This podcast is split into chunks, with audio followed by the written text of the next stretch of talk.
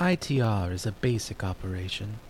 You go to planets within the Federation that have equipment that for some reason may be outdated or illegal, and you fix it, you see.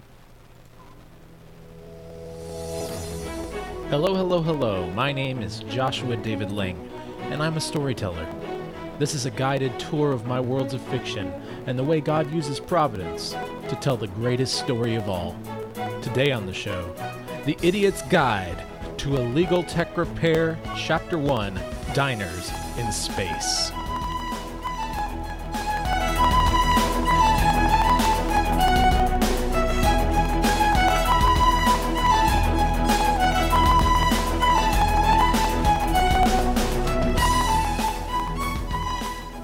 Hello, everyone, and welcome. It is so good to hear from you again, or see you, or none of those things, really, because I'm just speaking out into the internet right now. However, I enjoy doing this, and I think it's going to be an incredible show.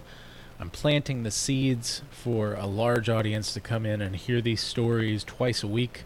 We go Mondays and Thursdays at 12 noon live on Podbean as well as, of course, in the archive feed. Hopefully, the archive feed will have a little bit better quality on this next one, both uh, in the way that I'm producing it and in the way uh, it just sounds to you on the end product. The ad campaign launched on Tuesday on Facebook. We have some good, uh, s- some beginning good, promising results from that. However, the organic uh, reach did a whole lot better than I ever expected, and I want to thank my friends for pushing that out to various places. Friends in the Brood of Writers, shout out to you guys.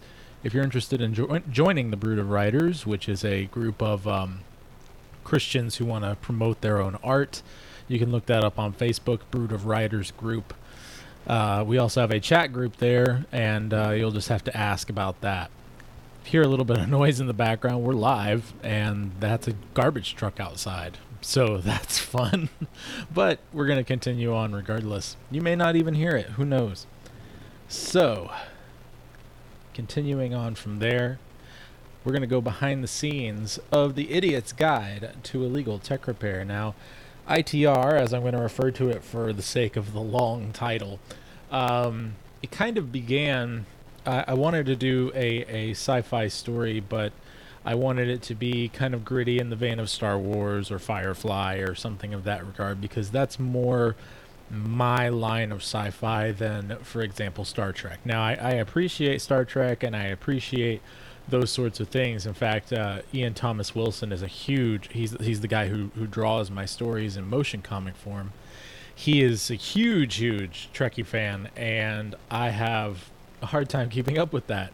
Meanwhile, he dislikes Star Wars, not not even necessarily like the new stuff. I, I don't I can't speak for him completely. I'll have to get him on here and we'll have to talk Star Wars versus Star Trek sometime.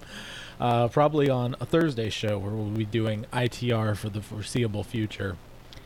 Um, anyway, one of the things that particularly started it was um, this whole idea of I have a lot of audio video experience from when I was a DJ with my father in um, in Atlanta, and we just did a lot of audio video stuff um, for many many years. And there were times where I had to make something work with adapters that wouldn't normally work otherwise, and just try and find a solution to get the sound from point A to point B, etc.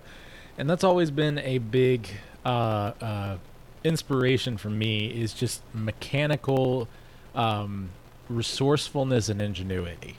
And I wanted to really share that in my sci fi world. Now, this particular chapter um, also harkens back to uh, a series. Um, some of you will remember uh, the big idea the company behind Veggie Tales created a show for a little while called um, 321 Penguins and this show was science fiction, but it was also kind of, you know, fantasy. And one of the things that always struck me was the idea of a diner in space. Uh, it's just such a funny little thing, like, but you, you, you think about it, it makes total sense. You've got these long stretches of space that these characters are going through and then all of a sudden like they're going to need to stop somewhere. They're going to need to get some food, they're going to need, you know, some rest and that's where our story begins. Um, another thing that is a huge theme in this spiritually this series is making things new uh meaning remaking things into their original form or, or making them better than what they were previously is fighting against atrophy.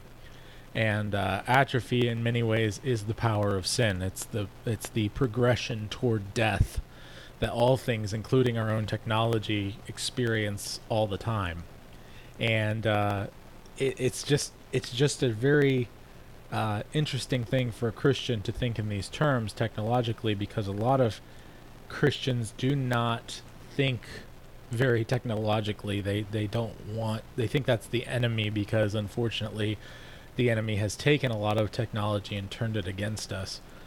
But when you go back and you look at folks like Samuel Morse, who was a staunch Calvinist Reformed Christian like I am, um, probably more staunch than I am, but still, uh, he invented Morse code, uh, which is the binary system on which that we have cell phones and computers, and I'm speaking to you right now instantaneously, uh, roughly instantaneously, over huge networks of cables and wires and satellites and everything else. And it's just an incredible testament to the creativity that God has given man to fight against the uh, sin and oppression of sin and in small little increments through the power of Christ make things better. Uh, so, with that being said, um, there's a little bit more I want to talk about with the motion comics. The next one is on track for release fairly soon.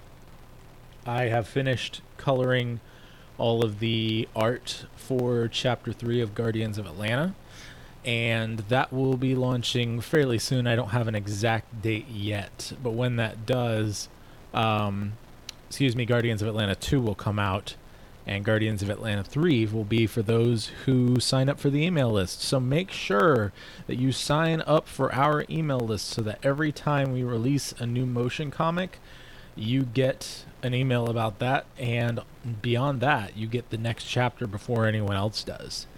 So that's really important. Um, all right, I think we're going to go ahead and move into diners in space. There were few diners in that corner of space, but Blaze Halleck knew just the place. It had been a long trip through the darkness there, but he and Pandora were both prepared. Pandora, you ask? Why, she was his friend, and they would be together until the end. Their beat up space barge was on its last legs, and they thought they could trade it in for some eggs. So they went together to Diner South to rest their aching bones and feed their hungry mouths. Their rickety vessel docked in Bay A and creaked as they walked in the entranceway. They sat at the bar and negotiated for snacks. Pandora stretched her arms and began to relax. But just as she did, she and her partner were approached by a dark skinned woman with a cloak and a brooch. Am I in the presence of Pandora and Blaze, ITR techs from the Silvani Trace? Depends on who's asking. And if you got money, please, you two, you're not even funny. My name is Amanda, and I'm building a crew. And you two have written, We don't know what to do, all over your faces and over your hearts. Well, we might, but what's your offer to start? ITR is a basic operation. You go to planets within the Federation that have equipment that for some reason may be outdated or illegal, and you fix it, you see? Why are you explaining our job to us? We've been doing it forever. My point is that you need support, the kind that can't be severed. I saw your ship, the one in Bay A. I can't believe that's how you live. I have a ship, and I have a crew and supports what we're willing to give. You cut us in on what you make, and we'll fly you anywhere. from Saturn in this system to the Sylvani Trace, Videntia, and everywhere. Oh, please, this sounds perfect. I've only one caveat. Pandora and I have our privacy inside your ship, and our designated spot. Of course, she exclaimed. You'll have your own quarters. I wouldn't have it any other way. We leave at 0500 from Bay E, and when you get there, you'll get advanced pay. Thank you all for listening. We're going to be back on Monday with Guardians of Atlanta 2, which is only available right now in motion comic form for those who are subscribed to our email list. Check us out at joshuadavidling.com for more updates as we go. Thank you all so much for listening, and have a great day.